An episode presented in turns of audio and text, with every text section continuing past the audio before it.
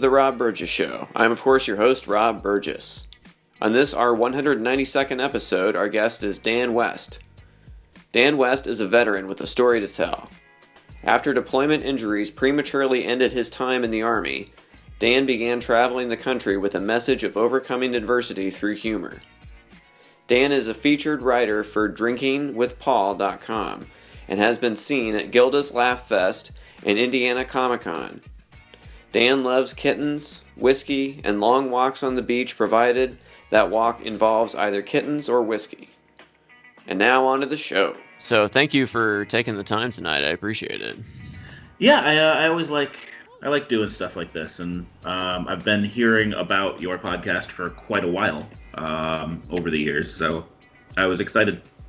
Cool. Yeah, yeah, that's great. I, I'm glad you reached out. It's it's nice to know that somebody uh, listens when I when I do something. Uh, there's there's no telling. Sometimes it feels like, but that's uh, that's good. Excellent. Thank you. Um, so yeah, uh, go ahead and I guess uh, introduce yourself for people who don't know who you are.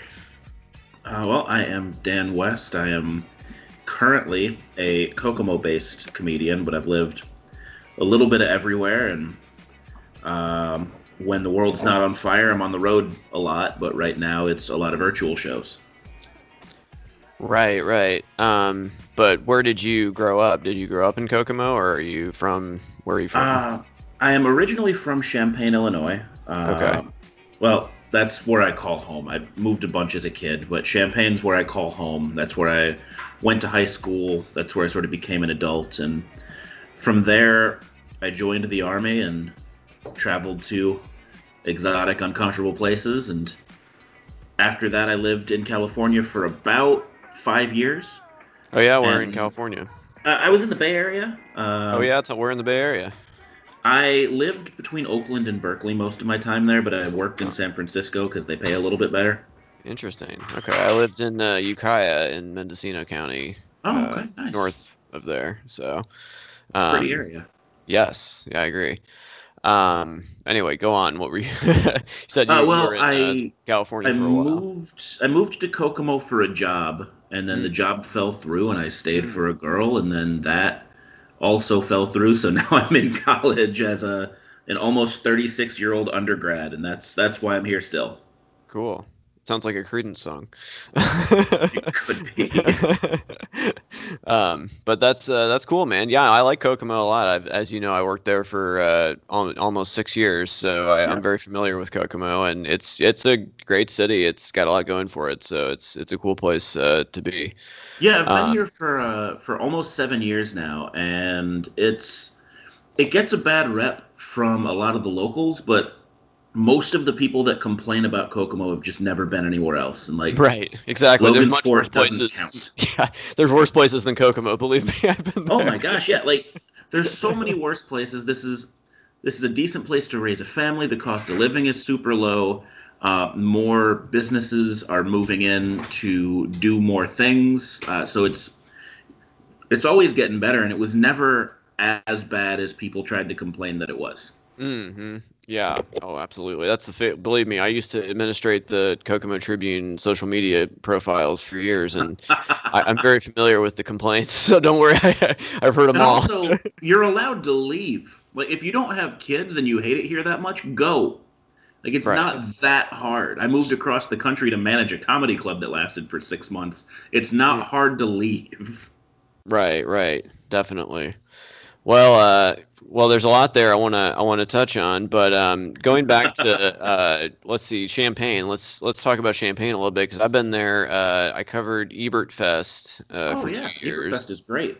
So that was cool, uh, and I liked uh, the college uh, there. That was a cool place to visit, and I, it seemed like a cool place to. It reminded me a lot of Bloomington, which is where I went to college and was born. Awesome. So I'm it, you know, it just reminded me of that like small town college Midwest, you know, uh, feel, which which I like a lot. But um, yeah, what was your uh, time like there, and did you have the seed of wanting to be a comedian at that point, or was that later on? Uh, well, I I moved to Champaign when I was 14. and I left when I was 19. Okay. Um, when I joined the army, so I definitely I enjoyed entertaining. Um, I was captain of the speech team in high school because I was just a really cool guy. Um, and I, I, definitely joked around a lot. I wrote for the school paper, um, and my articles were not the best as far as journalism goes, but they were um, they were more entertaining than most people's. Which, um, I mean, we we got readers because of me, but it was mostly either parodies or just nonsense articles. I wrote one article saying there hadn't been enough fights that year yet, so people needed to step it up. Wow. Uh, and I after I got out of the army, I moved back there very, very briefly. That's where I started doing stand up. Okay. Um, I I started doing stand up three weeks out from like I got out of the army in late September and mid October. I did my first open mic because a guy that I went to high school with told me I should. Um, we'd been to the open mic at Memphis on Main, uh, and I saw the mic. I thought it was really funny. We were walking back to the car, and I told him just a couple of really dark army stories. Mm. And I told them in what I viewed as a humorous way, a therapist would say in a coping mechanisms way. Uh, and so he told me I should do the open mic. And the next week I got up and I tanked real bad. It was it was really bad. Mm because it turns out a room full of non-veterans doesn't laugh at jokes where the punchline is someone dying and me saying, "Oh well, that's what God right. wanted."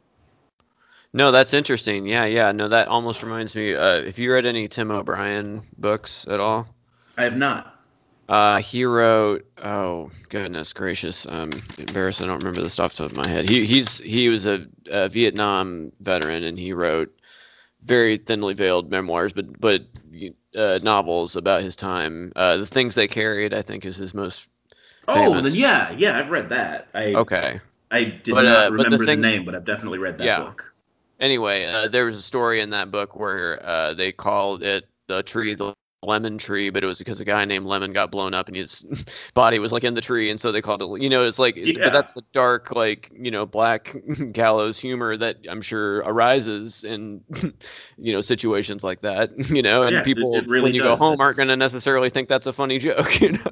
no, like the first joke that I told was just the story of someone dying in a freak accident, and my mm. punchline mm. was, "I'm just saying that means God wanted you dead."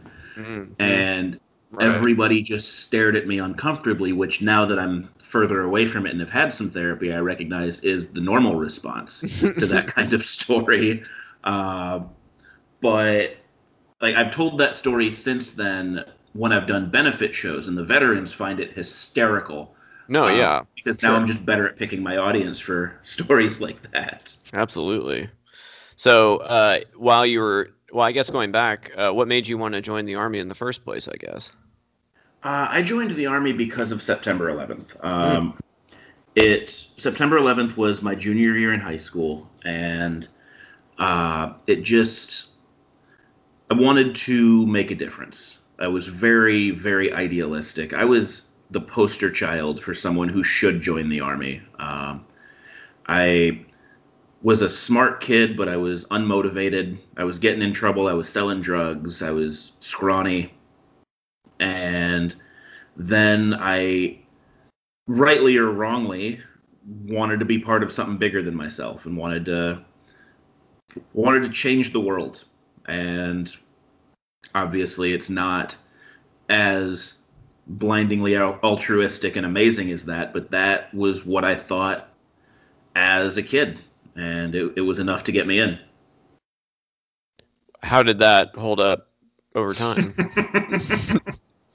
um, this uh, this still has listeners in um, in Indiana, so I'm not gonna go into my full rant.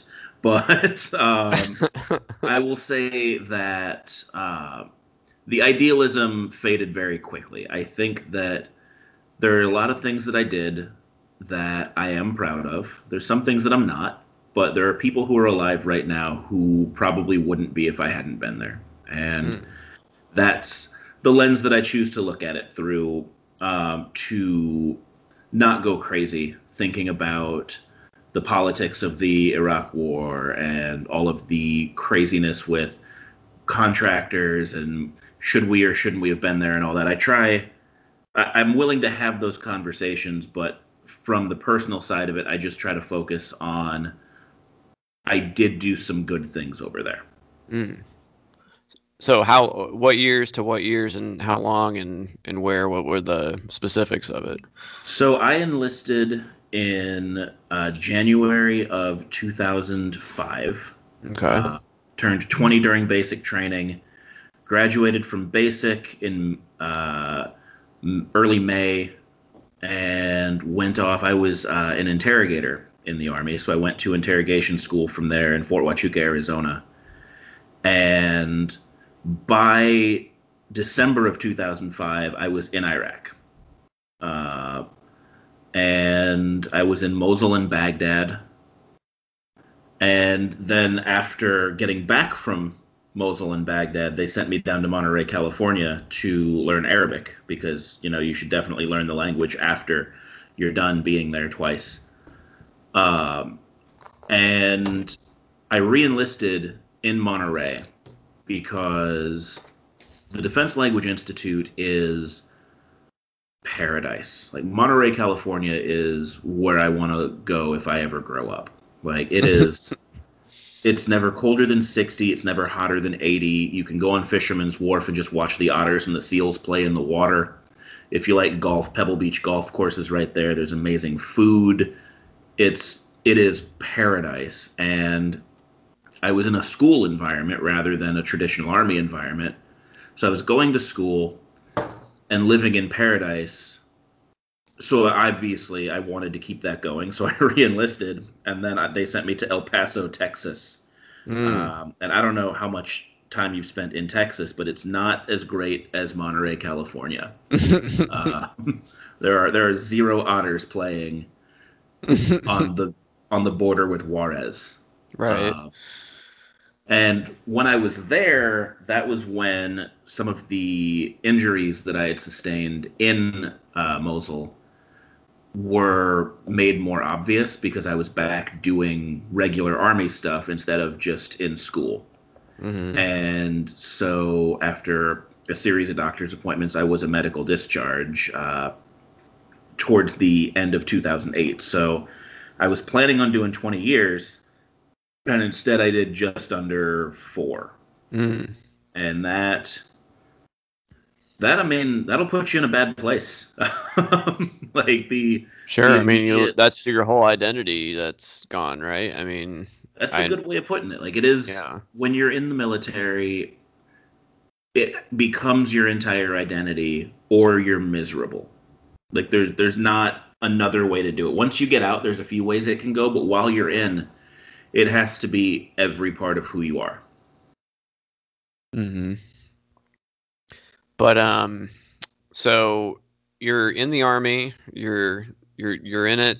Are you are you telling jokes while all this is happening? Are you thinking of jokes? Are you? I, does anyone else know you, that you want to be funny? Like like what's what's going on?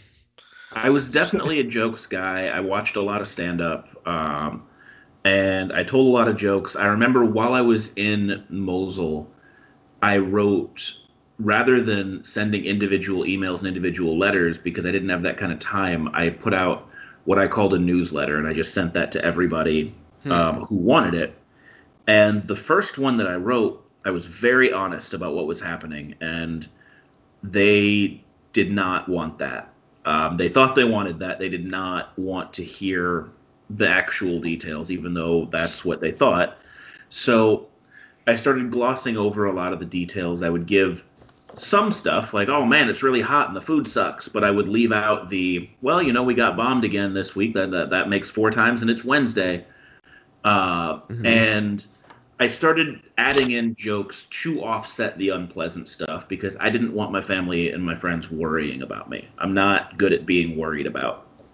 Mm-hmm. And so I I channeled a lot of the old school paper and uh, speech team stuff for that, but I still wasn't getting onto a stage. I, I liked making people laugh, I liked entertaining people, but I still wasn't on a stage. So you did not go on a USO tour during your service? I saw some really great USO stuff. Oh yeah. I was, I was shocked to find out how much I enjoyed Carrot Top. Nice. Like prop comedy gets a really bad rep, but Carrot Top puts in the work and is mm-hmm. incredibly clever and fun. Mm. Uh, I also was lucky enough to see uh, Toby Keith. I did not see Joe wow. Messina because I didn't uh, didn't really know any of her music at the time. And then I met the Patriots cheerleaders and didn't care because yeah, they were pretty, but it was the Patriots. Um, so that kind of killed it for you. I wouldn't say it killed it because it was nice to see pretty girls that didn't have six sure. months of Middle East dust on them, but it would have been nicer to see a team that I liked. well, fair enough. Fair enough. Um, all right, so you've got these experiences. Uh, you you have now an outlet, even if maybe people aren't ready to hear the, the gory details. Um, how do you develop from there? Because it sounds like you you might have you might have fell on your not not on your face. It, maybe it was just the wrong. They weren't ready to hear that, or in that way, or I don't know, whatever, or maybe you know any number of things. But what where does it go from there? Well, what I what I know now, looking back at that first time, it was a real cross section because they weren't the right audience, but also I wasn't a good enough comic to tell those kinds of jokes yet. Hmm. Uh, because I'm now I talk about the army, and I don't necessarily go into uh, that much like explicit detail about deaths, but I, I do talk about the fact that I have PTSD, and uh, I'll talk about walking with a limp. Uh, so I'm I'm a better comic now, so I'm better mm-hmm. able to write and tell the jokes that could make someone a little bit uh, squirmy. Mm-hmm. But finding the right audience is also important. And so I I just I went to a lot of shows. I remember when I first moved to the Bay, I went to Annie's Social Club, and unfortunately, it's not there anymore. It was this super gritty, cool punk rock club. Uh, mm-hmm.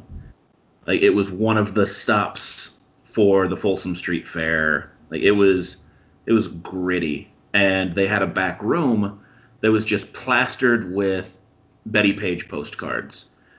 And this room, it was 100%.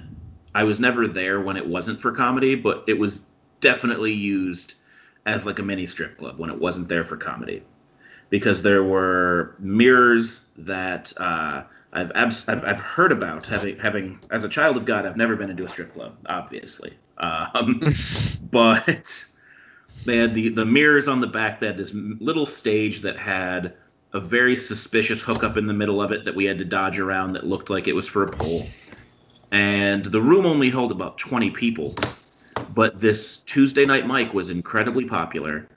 And so my first like my first week in California, I went to this open mic and I went 41st out of 43 comics. Mm. And the only people in the room were the two guys going after me, the host and my dad. Mm-hmm. And it just it was great to start immersing myself in comedy to get to be around great comics. There was just amazing clubs all over the Bay Area that I got to go to. And once people start to recognize that you're a comic, you don't have to pay as much. Like for the for the A-lister shows, you're definitely paying, but for uh, local shows and even some of the lower tier headliners, they'll just let you in because they want to fill out the audience. Mm-hmm. And so I just got to see amazing comedy and start meeting cool people to do some writing with. And I learned how I wanted to sound as a comic just from from being in the culture of it. And it was it was pretty great. Looking back on it now, it was there's a lot of uh, a lot of BS to the business side of comedy, and I was new enough that I wasn't exposed to any of that yet, so I could really just enjoy the fun of comedy. Hmm. Um. Well, you mentioned you had uh, PTSD. How does that manifest itself, and how does that affect being on stage? Um. Well, I've gotten a lot better over the years, but I still uh, I still have nightmares, still very vivid dreams. I'm still don't have a uh, a great startle response. It's pretty aggressive. Uh, I think one of the more unpleasant experiences was uh, two years ago. I was doing shows and fireworks started as I walked on the stage. Mm. And if I know fireworks are coming, then I can sort of brace myself for it. I still would prefer um, to not be around them. I remember there was a, a Fourth of July several years ago that I was over at Lauren and Marty's house, and I just hung out with their dog. uh, we just sat on the couch. Everybody else was outside looking at the fireworks, and the dog and I just hung out on the couch, and it was it was much better for me. But right. when I don't know there's going to be fireworks, it is rough. And mm-hmm. I gave like the set went okay, but it was very on autopilot. I've been doing things. I've been doing this long enough that I can kind of just roll with it. But it didn't feel good. Um, mm. It felt very. It felt very frantic, and so I gave mm-hmm. a much slower, much slower, more aggressive set than I usually do because I was just kind of trying to work out my own brain during it. Hmm. Um but how are you? I guess over time, I'm sure you still have things you want to talk about that might be difficult for people to hear, but have you maybe found a different way of communicating those things as time has gone on? Oh, definitely, definitely. Like like I said earlier, I'm a better comic now than I was then. Uh-huh. So I'm better at pacing it properly, so I'm not overloading heavy stuff all at once. Um, and I'm better at managing the payoff because the first joke I told is the story of someone dying, and I'm just saying that means God wanted you dead is not enough of a punchline for that kind of a story. Mm-hmm. Uh, so now, if I'm telling a story about just being in Iraq, or like, I remember there's a joke that I tell about. Uh, waterboarding somebody. It was an ex girlfriend. She asked for it. It was a very weird experience. Um, but like that is a really uncomfortable story to tell for myself, for the audience, especially women who've been through some shit. They mm-hmm. that's not a pleasant topic. But I've workshopped the joke enough, I've done enough work, and I've become a good enough comic that the payoff on the end of it is worth it. So it's it's a combination of knowing how to tell the joke and how to write a good enough punchline that lets me get to less pleasant topics. Hmm. Yeah, yeah, that makes sense. Um, but okay, so you're you're in California. Uh, you're you're telling jokes on stage, uh, and then what happens next? Well, I got to a point where this was what I wanted to do. I mm-hmm. I wanted to make a go of it, but California is I mean it's expensive. It's expensive yeah, no, all get out. Kidding. No kidding. No, I, I mean where I lived in Ukiah used to be the cheap place if you wanted to live near the bay, but not live in the bay. And now it's like it's as much as like the North Bay, and it's like I can't oh, even yeah. see the bay from here, and it's like I have to drive an hour to get to Target in Santa Rosa, and it's like it's awful. I'm still paying like I was paying eight hundred bucks a month for a studio apartment in a bad neighborhood, and I was lucky that it cost that little. Yeah, uh, exactly. Like I was, I was making almost fifty thousand dollars a year, and I was living paycheck to paycheck. And so when you're doing that, it's it's hard to go on the road, and you're not making money on shows in California that's not entirely true. In in the Bay, you're not making money on shows unless you are an A-lister, because there are so many A-listers that are coming in, and then there's also so many new people that are willing to do it for free. Mm. That as a middle act, it is very very difficult to make any money. So mm-hmm. I I made plans. I went on Craigslist and found an apartment, and I found a job, and I moved back initially to Champaign, but I was only in Champaign for about a month and a half before I linked up uh, with the comedy club owner in Kokomo, Mm-hmm. Uh, and that seemed like an amazing opportunity. I had never heard of Kokomo before except mm-hmm. for mm-hmm. uh, the song, and that is obviously not this place. Um, nope. John Stamos I, lied to us. and so I just I I moved here with a couple bags of clothes and almost nothing else, and it hasn't all been great, but overall it hasn't been a bad experience. I've met some really great contacts, and Kokomo is a perfect central location for me to be able to travel from. I am less than four hours away from five major markets. Mm-hmm.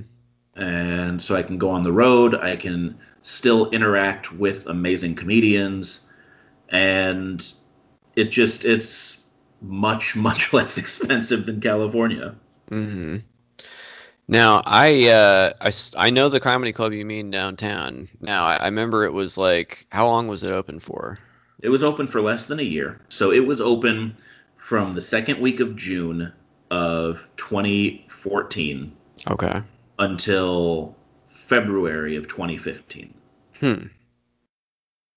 And Kokomo, it is it did not shut down in any way because of Kokomo. Kokomo was incredibly supportive.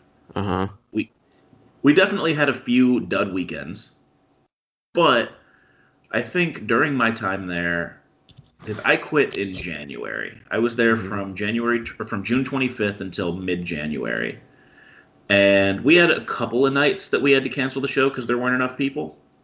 But overall, we had incredibly supportive crowds, even for the not celebrities, because obviously Donnie Baker weekend sold out. Uh, Jamie Kennedy weekend sold out. But we had BT come through a couple of times. Chris Bowers came through a couple of times. Very, very funny guys, but not A-list headliners. And we mm-hmm. still had great turnout.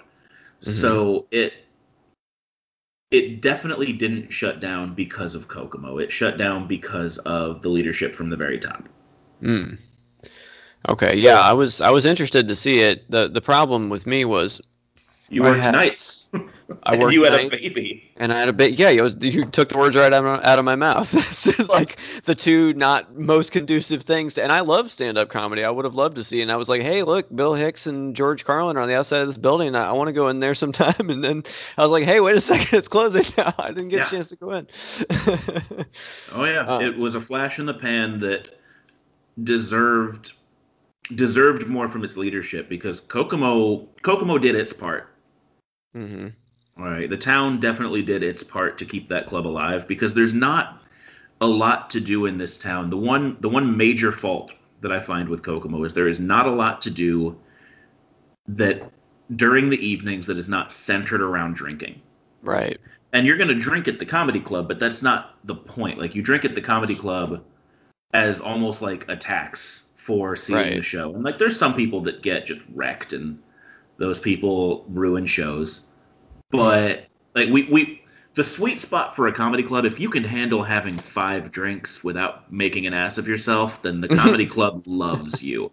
Because they want you to buy those five drinks, but most people they have those five drinks and then they ruin the show. Mm-hmm. But people would come out. People people were ready to have a great time because in Kokomo, especially then, like Kokomo had so many strip clubs when I moved here. like, I think there were seven strip clubs in a town of 50,000 people. and so there was very little to do at night in Kokomo other than go to a strip club or go to a bar and hear a cover band play Here I Go Again by Whitesnake the exact same way as seven other cover bands in town. so the town was super ready for this club and it just it didn't work out, and that mm. is very disappointing. Would you ever start another comedy club on your own? I would love to be the entertainment manager of a comedy club. Being the bar manager takes too much away from doing my own stand up. Uh, mm. Because when I was, as the bar manager, I was also bartending, which meant that I had to be there every Thursday, Friday, Saturday night and I can't really go on the road and be successful if the three prime days for comedy I have to be behind the bar of my own club. Mm-hmm. I definitely, for where I was in my comedy career at the time, it was perfect because mm-hmm. I made a lot of great contacts. I was able to do guest sets. Uh, one of the headliners that we had, Chris Shaw, super funny guy, was the first headliner to ever take me on the road with him. And I wouldn't have gotten that contact if I hadn't been the bar manager of this club. So, for where I was in my career, it was the right moment in time. But now mm. I couldn't do that again. I would happily uh, be the guy who books the comedians and makes sure that the contracts are honored and the riders are honored, but I would never want to have to be there all the time again. Right. Um, okay, but so you're doing, you know, more comedy, more places. I assume you're getting in front of bigger audiences now. Oh yeah, uh, than, than you have been before. oh well, yeah. Let's hopefully. Um, and then pandemic time. So, yeah. how's that going? oh, it's, it's, it's super. Never been happier. Um, right. I'm loving it personally.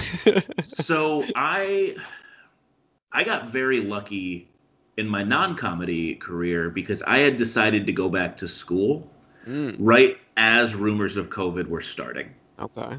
Um, like we were hearing about stuff in China and there were fears and then there was the cruise ship but there were there were no cases in America even though there were absolutely cases in America we just didn't mm. know it yet and I decided that I wanted to stop working jobs that even if I liked the job I wasn't passionate about and so I signed up to go back to school I found out about a program for disabled veterans that was going to take care of me and so I signed up I found out all, all the transfer credits I had from when I failed at college before, and I planned to start in the summer of 2020, and then the world shut down.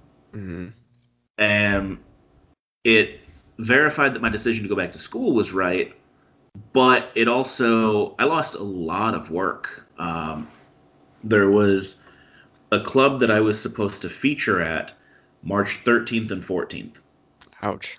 And obviously that didn't happen. And then uh, the Drop Comedy Club in South Bend is the first place I ever headlined. Uh, I recorded my album there, and I was supposed to be there again in November. And then Laughs Comedy Cafe in Tucson was going to have me come out for essentially an audition weekend for feature work. Laughs Comedy Cafe in Tucson I did a lot of open mics there back in the day. I've got a bunch of friends in Tucson still. So I was happy to go out there and just host for a weekend and work towards paid feature work there. And then countless other one nighters that fell through. Um, And then Zoom started happening. Mm-hmm. Um, just a couple of comics started doing some shows on Zoom, and then the Drop Comedy Club started running an open mic on Zoom. And then Facebook groups started to crop up with people from all over the world, like just trying to put shows together. And it it's not the same, but it is frequently better than it has any right to be. I did my album release show. I did over Zoom, and I got to have comics who I loved from when I lived in California on the same lineup as comics from Chicago, and I was hosting, and I had uh, my buddy Che Guerrero out of Philadelphia got to be on the show. So just lineups have sprung up that could never have been done without Zoom stepping up to mm. do hmm. this. And it, like I said, it's not the same because you're not getting as many people in a small contained space all together laughing and feeling that energy. But you can still put together some great shows, and as long as you help the audience understand what's expected of them, they will leave their microphones on and they'll laugh. I'm doing a show on the 24th, a virtual show, and I'm going to be streaming it on my Facebook comedy page, but I'm putting about 20 audience members in the Zoom room also, so we've got laughter happening. And it, the world changed, but that doesn't mean it's bad. You just have to figure out how to evolve with it. But okay, so you do you all do you always leave the mics on for people to laugh? So what I do, I'm very careful about who I let in the room um, with their mics on. Like if someone has small kids, then I don't let them in the Zoom room for that show. I direct them to the Facebook page where they can watch it over live. So if the kids come running in and screaming, they can still watch the show. No one's saying we don't want people with kids, but if there's the chance of crazy surprise noise, we should put somebody else in that spot. Mm-hmm. Uh, and there, I usually I don't make people turn their cameras on because people get a little bit shy about that, but I direct the people who are specifically going to be in the room to have their microphones on to make sure that there's still some of that instant gratification, immediate response that comedians crave, and so we know that our jokes are working. hmm Well, that's the difference uh, between uh, old sitcoms and yeah. now. It's like unless it's like intentionally trying to be that way, it's not like that's expected. You know what I mean? But I feel like before they're like, but how will people know when it's funny to, to laugh? They have to hear other people laughing, otherwise they'll be like, I don't know what to do. like, yeah, like that was definitely a an obstacle early on, but now we're a year in, sure. and if there are still people that I see in these Facebook comedy groups raging about how Zoom shows are terrible and it's not mm. the same, and like I said, it's not identical but it's similar enough in all in good ways and bad. I did a show on February 13th and there was a guy who just told an uncomfortably long erotic poem. And you don't you don't get that except at a comedy open mic and that that could have easily been live because he wasn't getting a response even live uh, and so it, it's not always a good thing, but often enough it is a good thing. I got Sammy Obeid, who is one of the funniest humans I have ever met. Um, I'm lucky enough to call him a friend, but he's just a brilliantly funny comic. He has the Netflix show 100 Humans. He's got the world record for most consecutive nights doing stand up. Mm. And I haven't seen him in person in seven years, but I've gotten to do shows with him now. Hmm. So even if it's not the same, it it can still be really good. And people who are not picking up on that, they're going to come in once the world fully reopens. They're going to come into this with a year or more of dust to knock off. Whereas mm-hmm. comics like me, like Sammy, uh, like lots of comics who have done the drop or any of these other the joe gorman from new york runs uh, a two times a week zoom open mic and people that are doing that will not have nearly that kind of dust. There will be some awkwardness being on stage again and realizing that you can't turn your mic off when you want to pick your nose. But like there will still be much less of a painful return to form for the people who've been working at it. And so while technology isn't a perfect solution, it's been a really good addition. hmm Yeah, and you can't mute uh, heckler in real life, so that's kind of fun. So. That's very true. um, but yeah, I haven't. Frankly, I haven't actually attended one of these Zoom shows. I I've been a little hesitant to be honest. I I am such a fan of stand-up comedy as a format it's just yeah, like you said, it's different, and I'm I'm sure it it's fine because you still get to work out material and uh you know you you get to see what works and what doesn't um you know and i'm still i'm sure that when things do start opening up hopefully in a few months here or a year or whatever uh that like you said you're going to hit the ground running and people won't you won't be out of shape you know oh yeah i've written several jokes during this and some are good and some are not, but that's normal. Like there, mm-hmm. there have been jokes that I've done on a couple of Zoom mics that I recognize just from the way I phrased them are not where they need to be for me to be telling them on shows for money. But there have been some that I've been able to workshop and I really like where they've gotten. So comics should still be working even if there's not the same kind of money. The the art form hasn't changed. Mhm.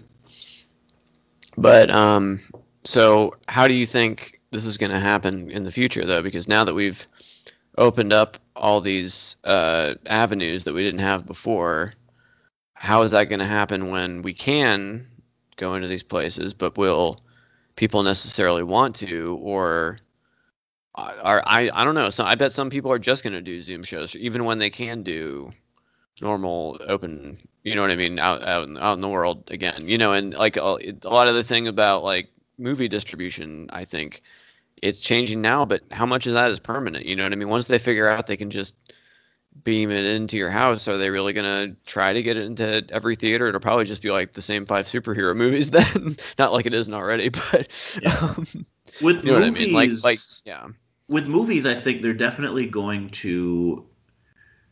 Like, I think that independent theaters are screwed, but the the big theaters will still show the movies because the the distribution companies unless HBO is spending a billion dollars, Marvel is still going to mm. try to put the movie into theaters because like these movies are billion dollar films and HBO Max is not spending a billion dollars to get no. Avengers 5.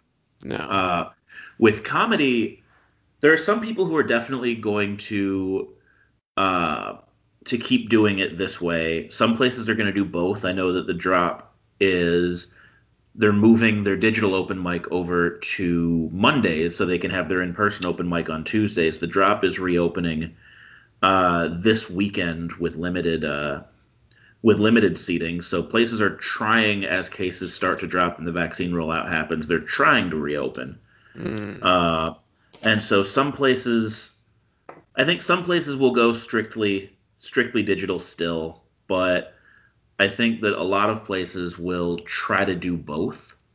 Uh, if they can spend the money on the multimedia, they might even have a Zoom room for their live shows mm. so that uh, they can stream it for the people that don't want to or can't be there. As because a, a professional Zoom subscription costs what, like 20 bucks? Mm-hmm. So if they can for twenty dollars generate even ten more tickets sold a month, like they've paid for that. Right. So it wouldn't surprise me if some of the bigger venues like the Punchline in San Francisco or the Comedy Store, the Improv, start doing that um, as just an added way to get people in the seats who can't or aren't willing to to go there yet. Mm-hmm. With school, this was uh, something that I think is the first time it's ever happened, but I convinced a group of people that we didn't need to have meetings anymore. We could just do this by email. Uh, oh my gosh! Yeah, this meeting could have been an email. It was the title of my autobiography for years. right.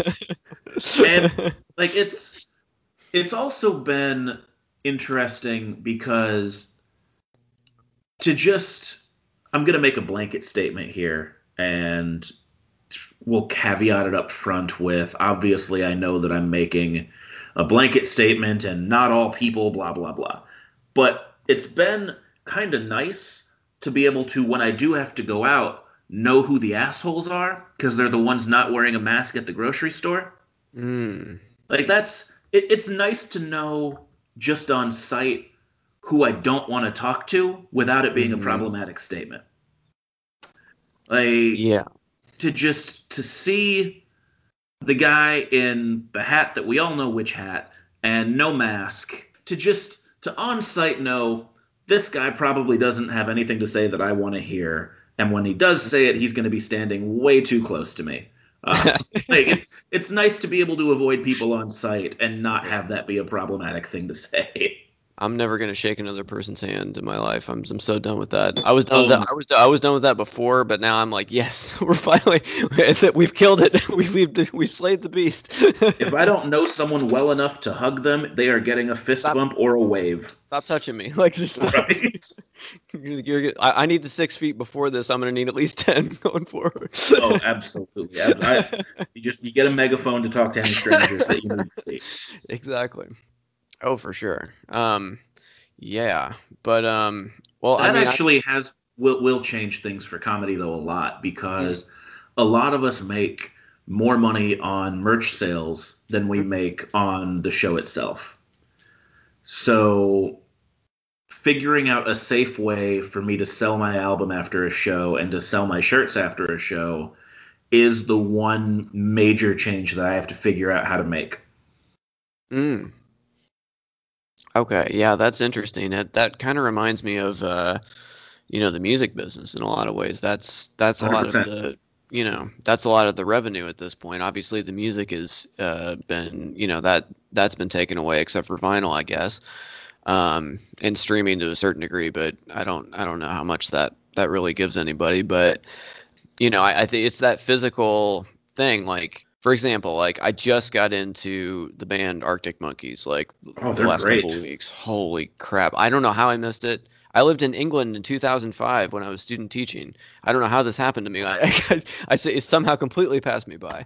Um, but I'm just like diving headfirst into that. But I, I mean, maybe I'll buy some vinyl eventually. But like, I'm not gonna probably buy any of their albums for a while. I will, however, probably when I get my taxes back, buy a T-shirt. You know what I mean? right. I'll buy an Arctic Monkey T-shirt, but you know, like I'm probably not gonna. You know, I I have you know Spotify and Apple or uh, Amazon Music, and you know I have ways to listen to their music right now that that are fine but like I and I will I want to like support the band or whatever, but like I don't need a CD right now. And I, I my car has a CD player. I think I think it works. I, I actually couldn't say if it works honestly. I listen to things constantly, but I couldn't say if my CD player works. You know what I mean? Um, and I used to listen to countless CDs. I had five books of CDs I'd drive to school with. I would be like oh, 20 minutes book. to get out the driveway to pick up the right burn CD. You know what I mean? like I do, I do. I found out that my CD player in my car does not work um, oh boy. I found that you have, out. You have an aux cable at least. I don't. What I do oh. is I've got um, a Bluetooth speaker that I okay. just keep in my car. Okay. Yeah. Uh, I found out that the CD player doesn't work when mm. I went to Half Price Books in Indianapolis and I bought I bought two CDs and I was so excited. I got in the car, I was I was amped. I bought uh, Prince's, or he was the artist at the time, the album that had Rave Un2 the Joy Fantastic on it. Nice. And I bought Miley Cyrus's album Bangerz, and mm. I was so excited and then just heartbroken that I couldn't get right. my, my, CD player to work. Mm.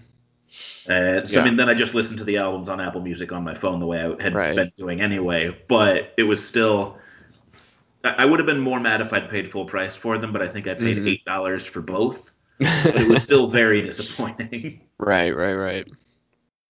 No, but I've been listening to more vinyl and stuff. But yeah, no, in the car it's usually aux cable or or Bluetooth, honestly. But um, well, that's that's great, man. Thanks thanks for taking so much. I've taken almost an hour of your of your time here. I appreciate you uh, spending so much of your evening with me. Um, yeah, definitely. But uh, yeah. Uh, so that leads into my final question that I always ask: uh, What music have you been listening to lately?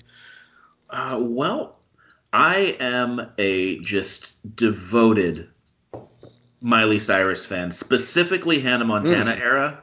Interesting. Uh, I enjoy everything Miley's done, but Hannah Montana era Miley because huh. I, I try to listen to a lot of just hyper upbeat pop music because the world's on fire and the, the army pounded into us that you fake it till you make it. So I figure if I just listen to a bunch of just crazy upbeat pop music, like your S Club 7, uh, early Britney, that kind of stuff, I can. Oh, did you see that Britney documentary thing? Oh my god, New that was Times thing. That, that was, was crazy, man.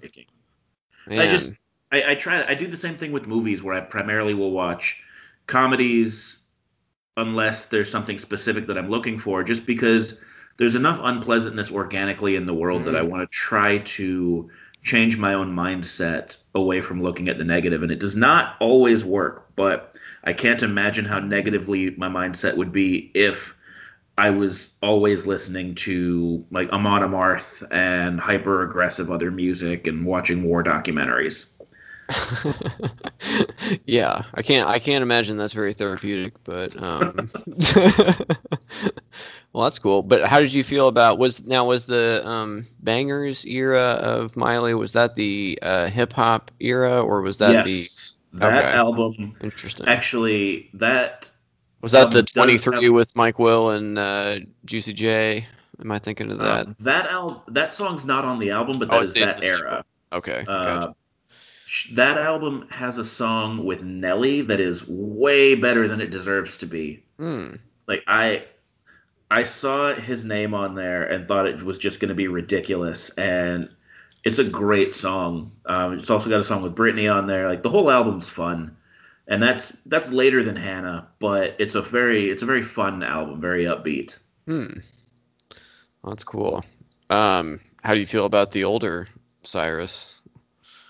I think she's incredibly talented. I really, really enjoyed. Wait, she? The, uh, I was talking oh, about Billy I'm sorry, Ray. Billy Ray. Sorry, I, I thought you meant she like. Is. Does she have an older sister? I thought you meant like as she's gotten older. I apologize. Billy oh. Ray. you were still talking about Miley's career. No, Billy no, Ray. I was talking is, about Billy Ray. I, I unironically enjoy Achy Breaky Heart, but my favorite thing that Billy Ray has ever done, at least once every six months, I will just need to remind myself that sometimes all it takes is one moment, one just lucky, lucky moment to make a hit. And there is a rapper called Buck 22 hmm. who did a song called Achy Breaky 2, where he sampled Achy Breaky Heart. And that song is the worst song I've ever heard. it is so bad. And Buck 22 made a bunch of money off of it. Billy Ray Cyrus was in the video. And one of the lines is, I'd rather be lucky than good. And like, yeah, you nailed it. You nailed mm-hmm. it. So at least once every six months, I will listen to that song, and I will also watch Air Bud 2 Golden Receiver to just remind myself that it doesn't take much. It just takes one just lucky moment to make your career. Oh, absolutely. And it has nothing to do with quality. well, of course not. Of course not. You can just be the right moment in time absolutely. and get completely famous. Oh, you sure. the right moment in time and you can be Jeff Dunham. Like doesn't matter. Wait a minute, you got to work for years to be Jeff Dunham. do you though? That's that's opportunity meets preparation. right there.